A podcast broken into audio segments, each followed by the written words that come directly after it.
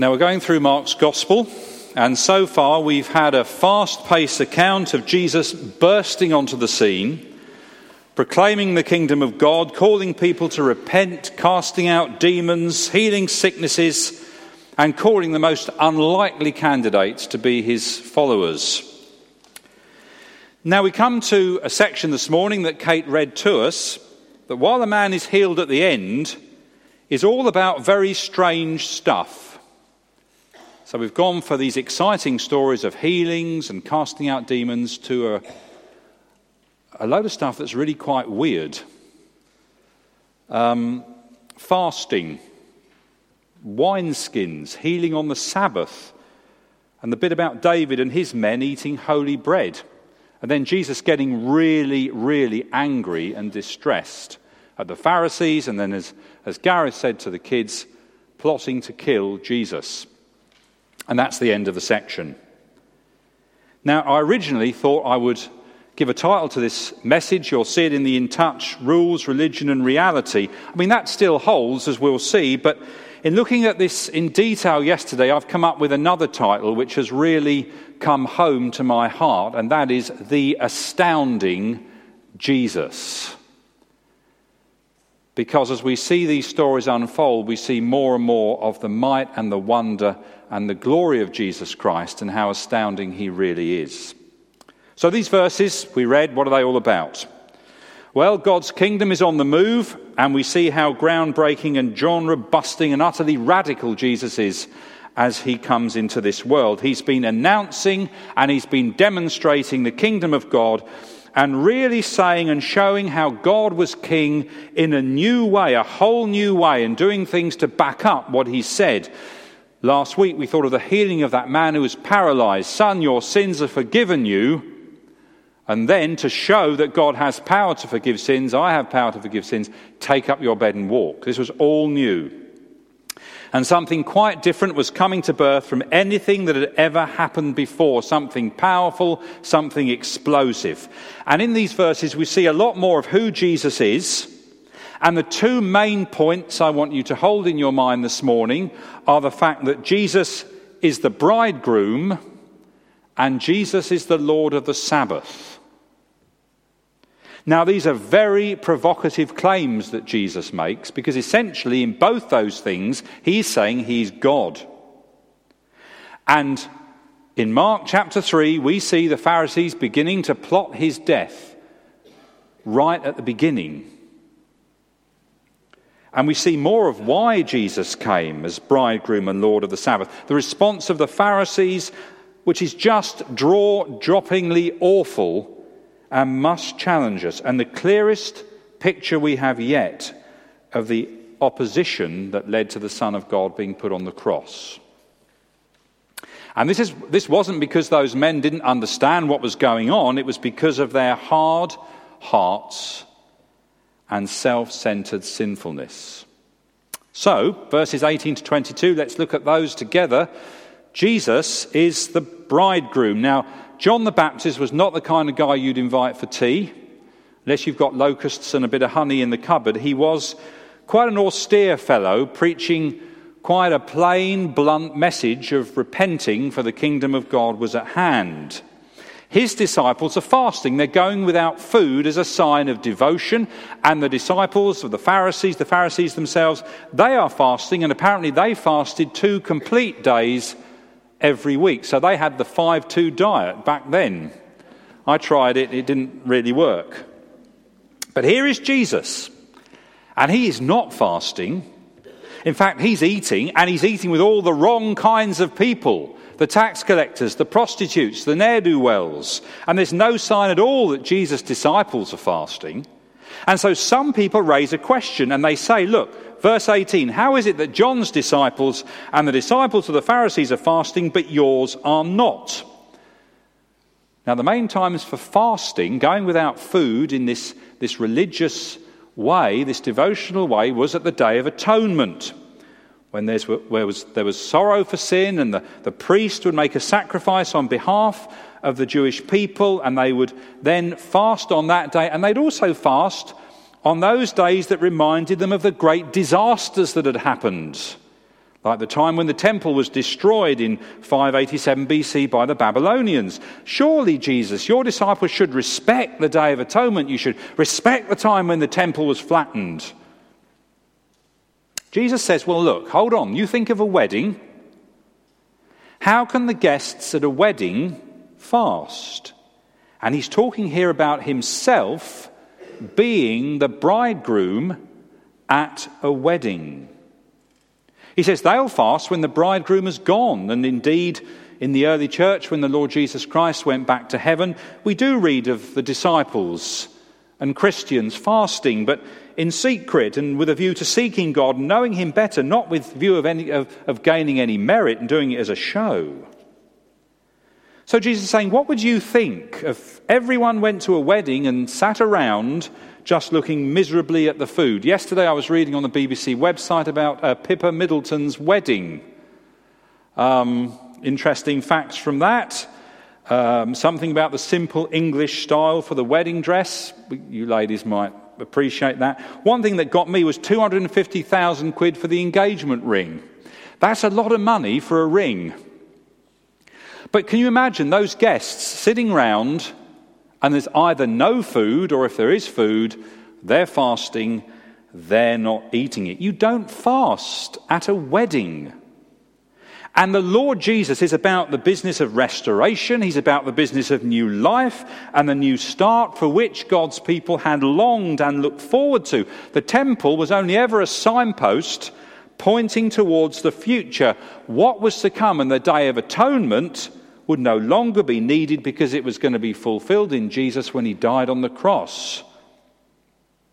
So Jesus is saying, Look, you look forward now, not back.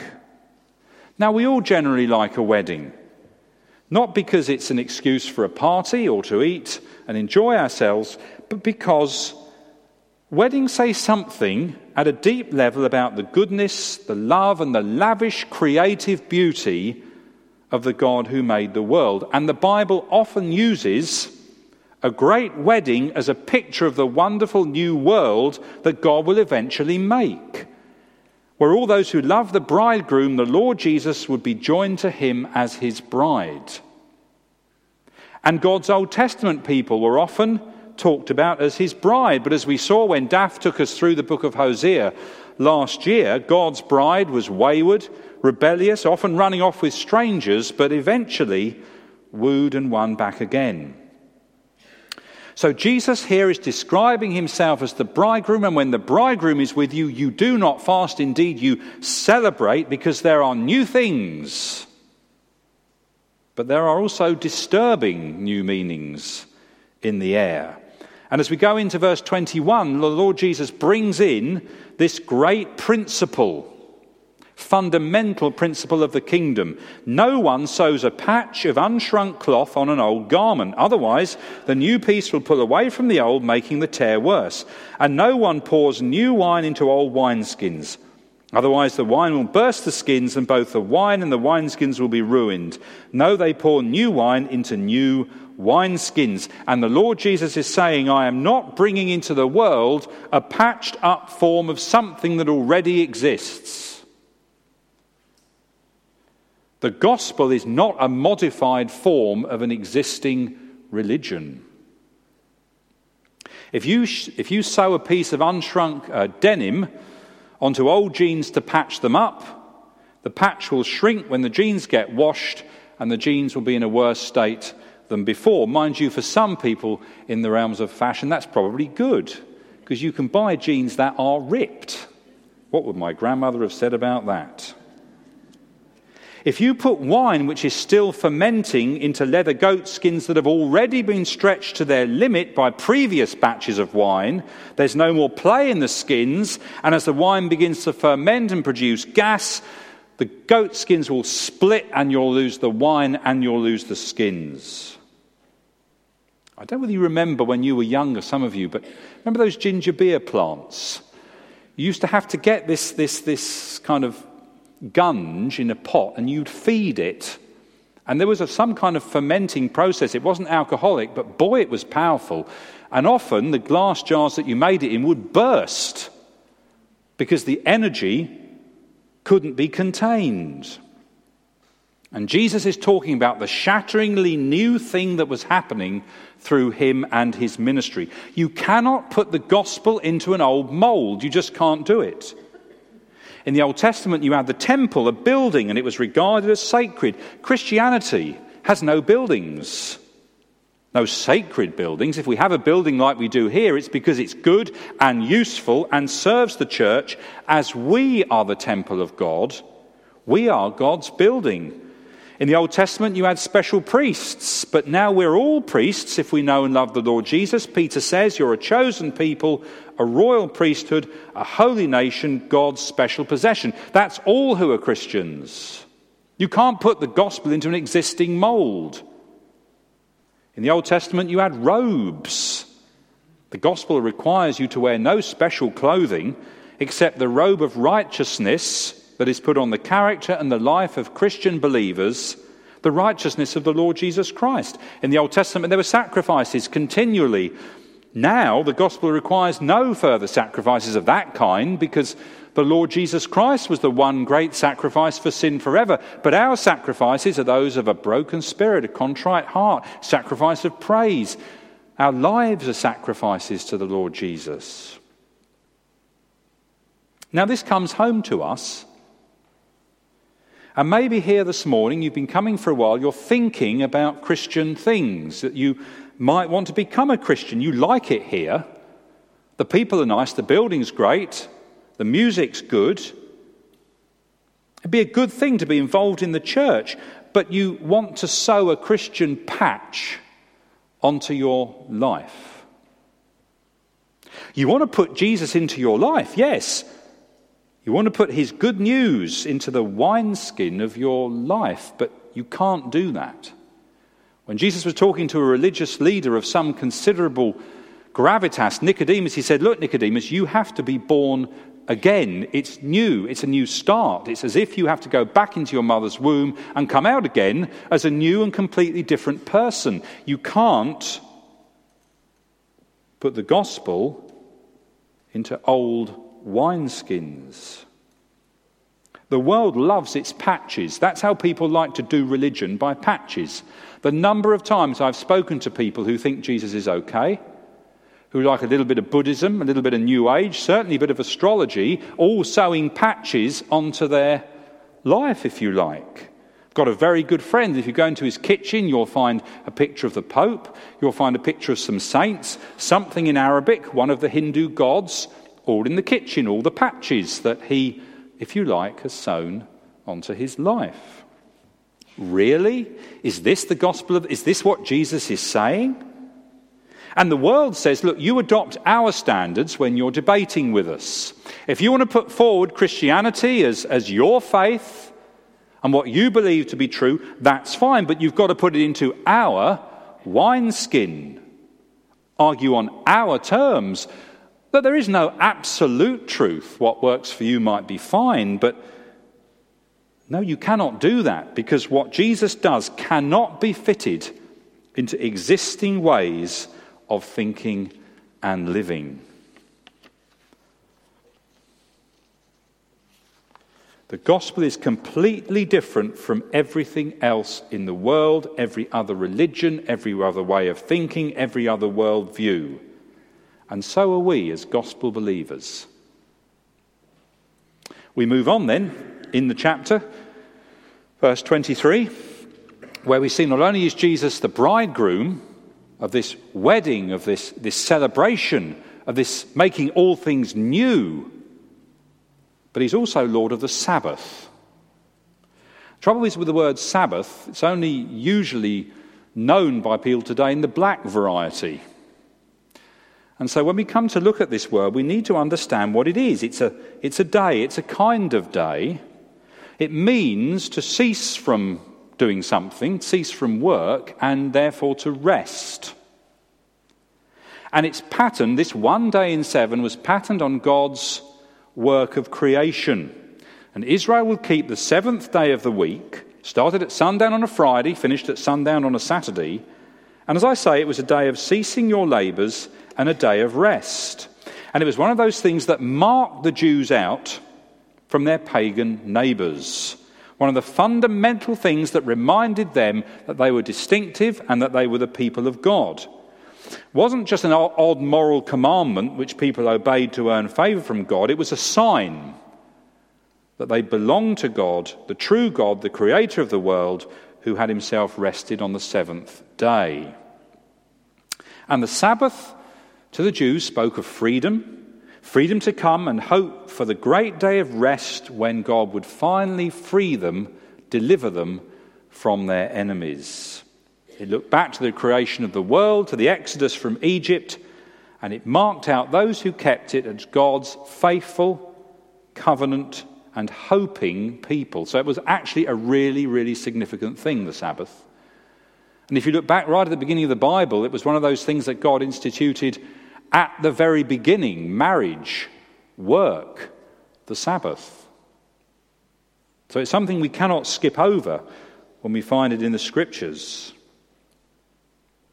Now, keeping the Sabbath was one of the Ten Commandments. Remember the Sabbath day to keep it holy and it had been reinforced by the prophets and by Jewish teaching down through the ages. But as you read these verses, why then does Jesus seem to be driving a coach and horses through the whole concept of the Sabbath, blowing it out of the water by deliberately antagonizing people who cherished it, by doing things on the Sabbath that apparently you were not supposed to do? Because it had become a weapon. That's why. It had become a tool of oppression. Rather than a huge blessing, as we shall see, it was an enforcement tool. It wasn't now good enough to be a loyal Jew. You had to be a better loyal Jew than the other lot. And the whole point of celebrating God's creation and God's salvation had been lost, and the rule mattered now far more than the reality. And we've got here these two incidents that occur on the Sabbath that actually show us what the Sabbath is and teach us clearly about the wonderful love and grace of God in the coming of Jesus and his rule and his kingdom. So here are the Pharisees, and you see the temperature of opposition now begins to rise.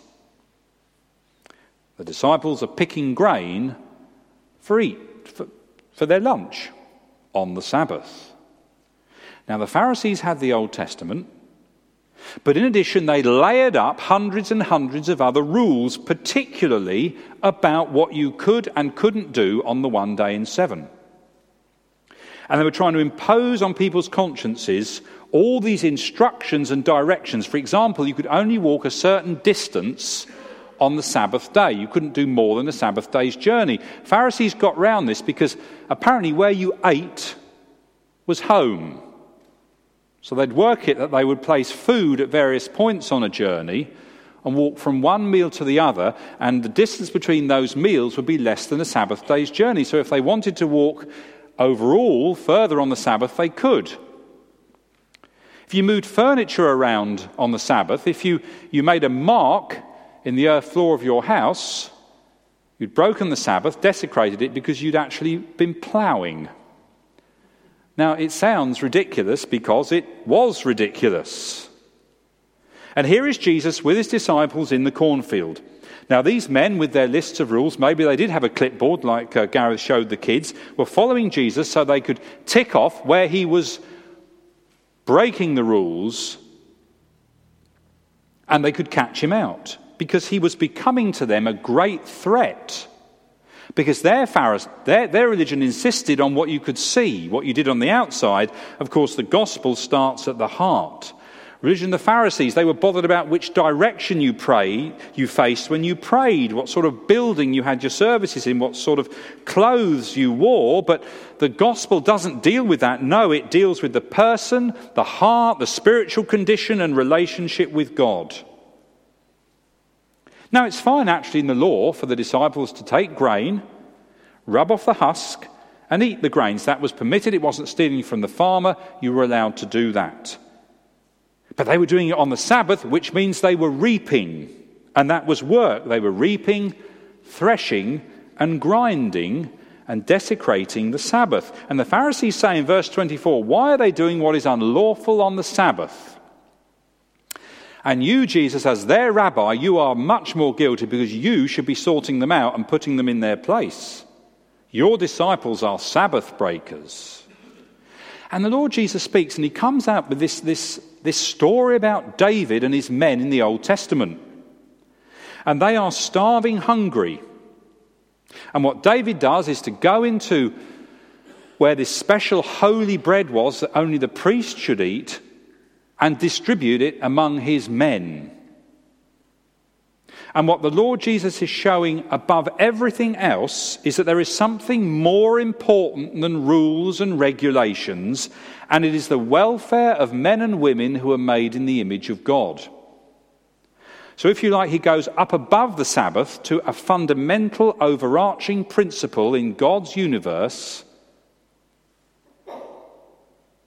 which is to do men and women good. And then the Lord Jesus says, okay, let's talk about the Sabbath. The Sabbath was made for man. You see, what David did, whereby eating the special holy bread was good and right, it was mercy, it was a good act. The men were dying of hunger, they needed food, there's food there. The Sabbath was made for man's benefit, says Jesus. It was made to be a blessing, it was made to do him good, it was made to his welfare. God didn't make an institution and then try and squeeze everybody into it, whether it does them any good or not. No, not at all. It was designed to do you good, he is saying.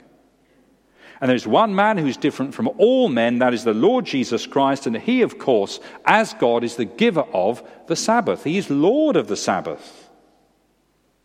He is Lord of the Sabbath, and so he may do with it whatever he wishes.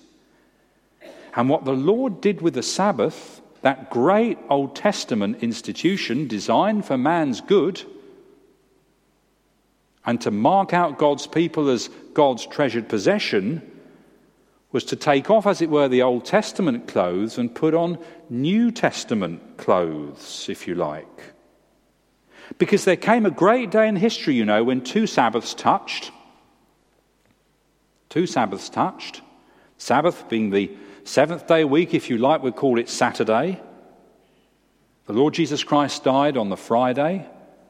He was buried and in the tomb on the Saturday, and on the first day of the week, the first of the new Sabbaths, we read in the New Testament, he rose from the dead.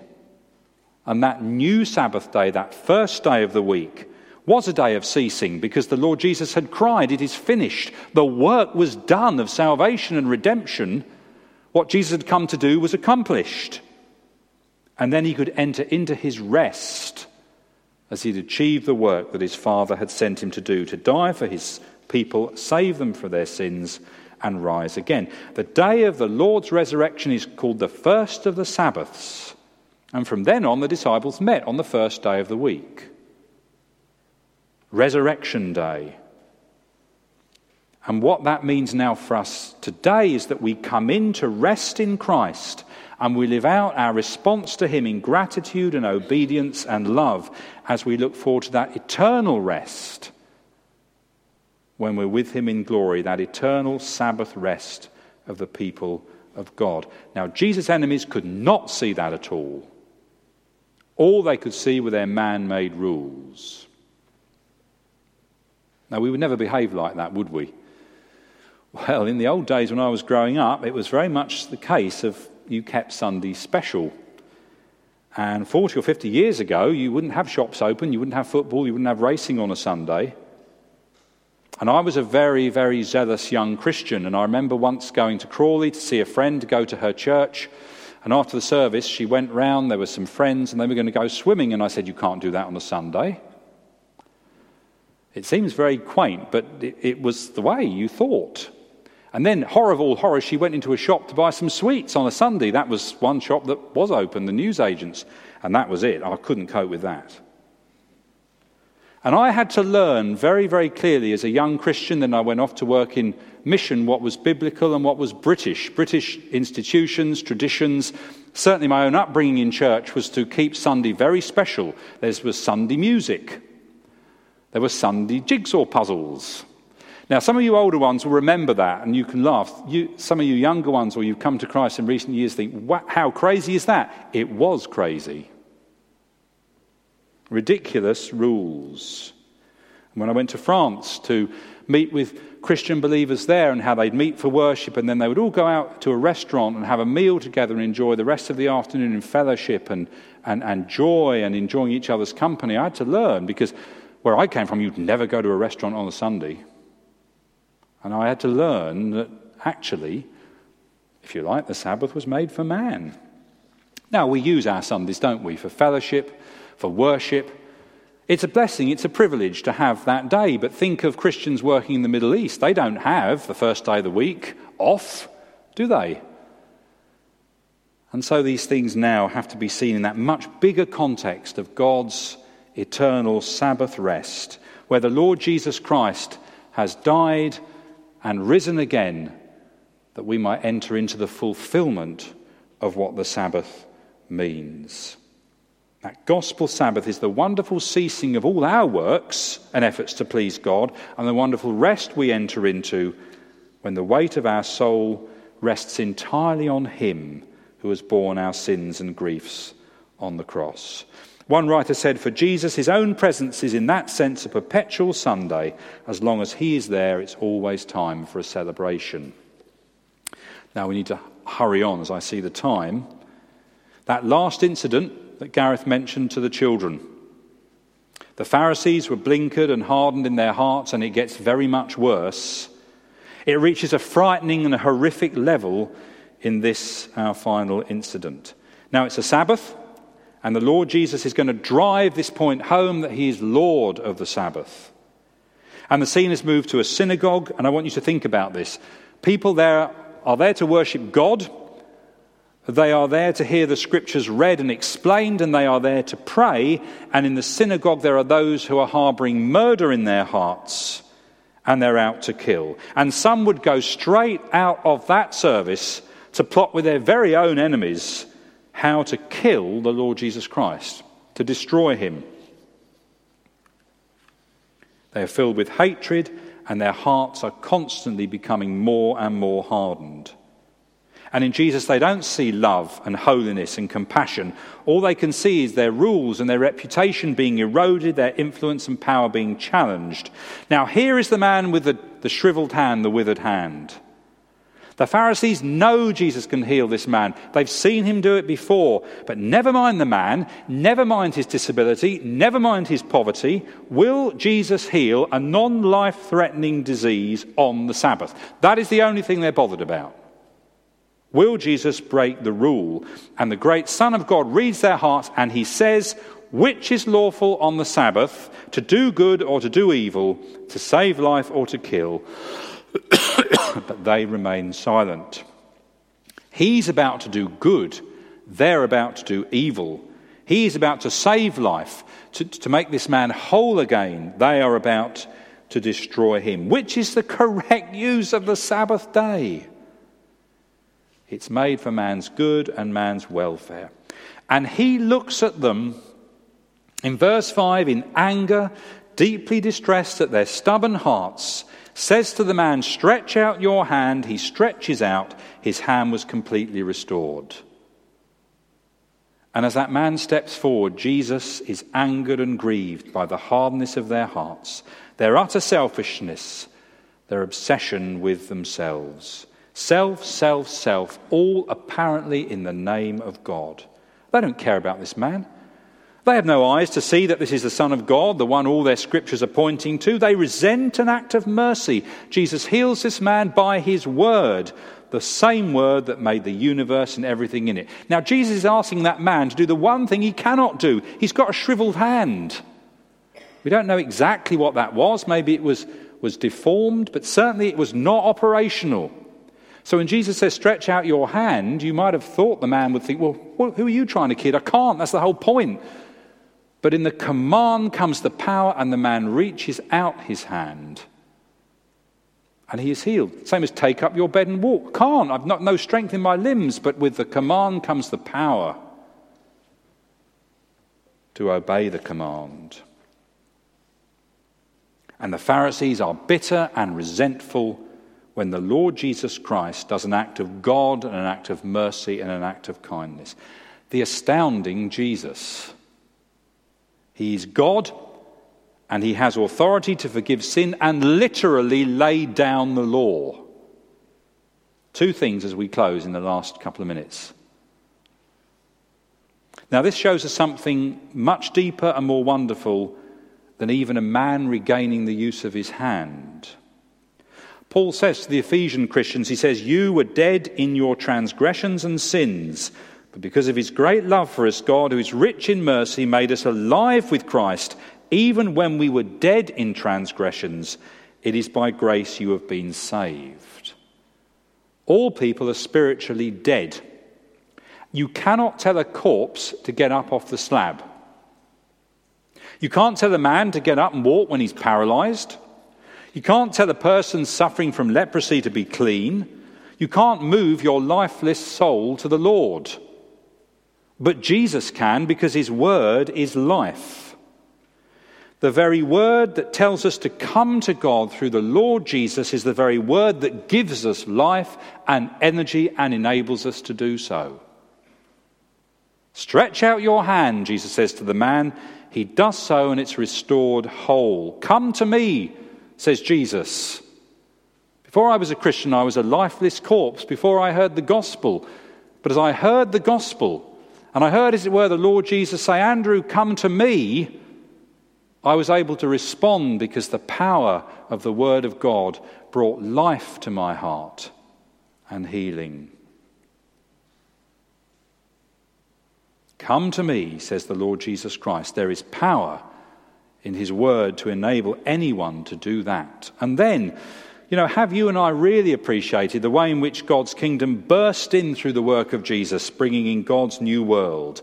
I wonder this morning if you asked the Lord to do that in your life, or you still want to sew him on as a patch, or you want to put him into the wineskin of your existing life and framework of the way you want to live your life. And it'd be good to have a bit of Jesus. Yeah, it'd be good to have Jesus in my life. Well, it's a bit more than that, you see. When Jesus comes into our lives, he gives us his life. It's a new life, it's a new wineskin. There are no patches, it's a new garment. It's all new.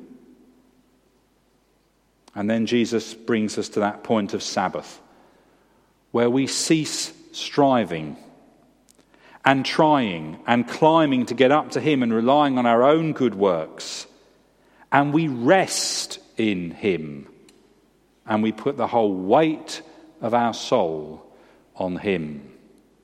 And we live out our lives in love and gratitude to our bridegroom, our Lord of the Sabbath, our astounding Jesus.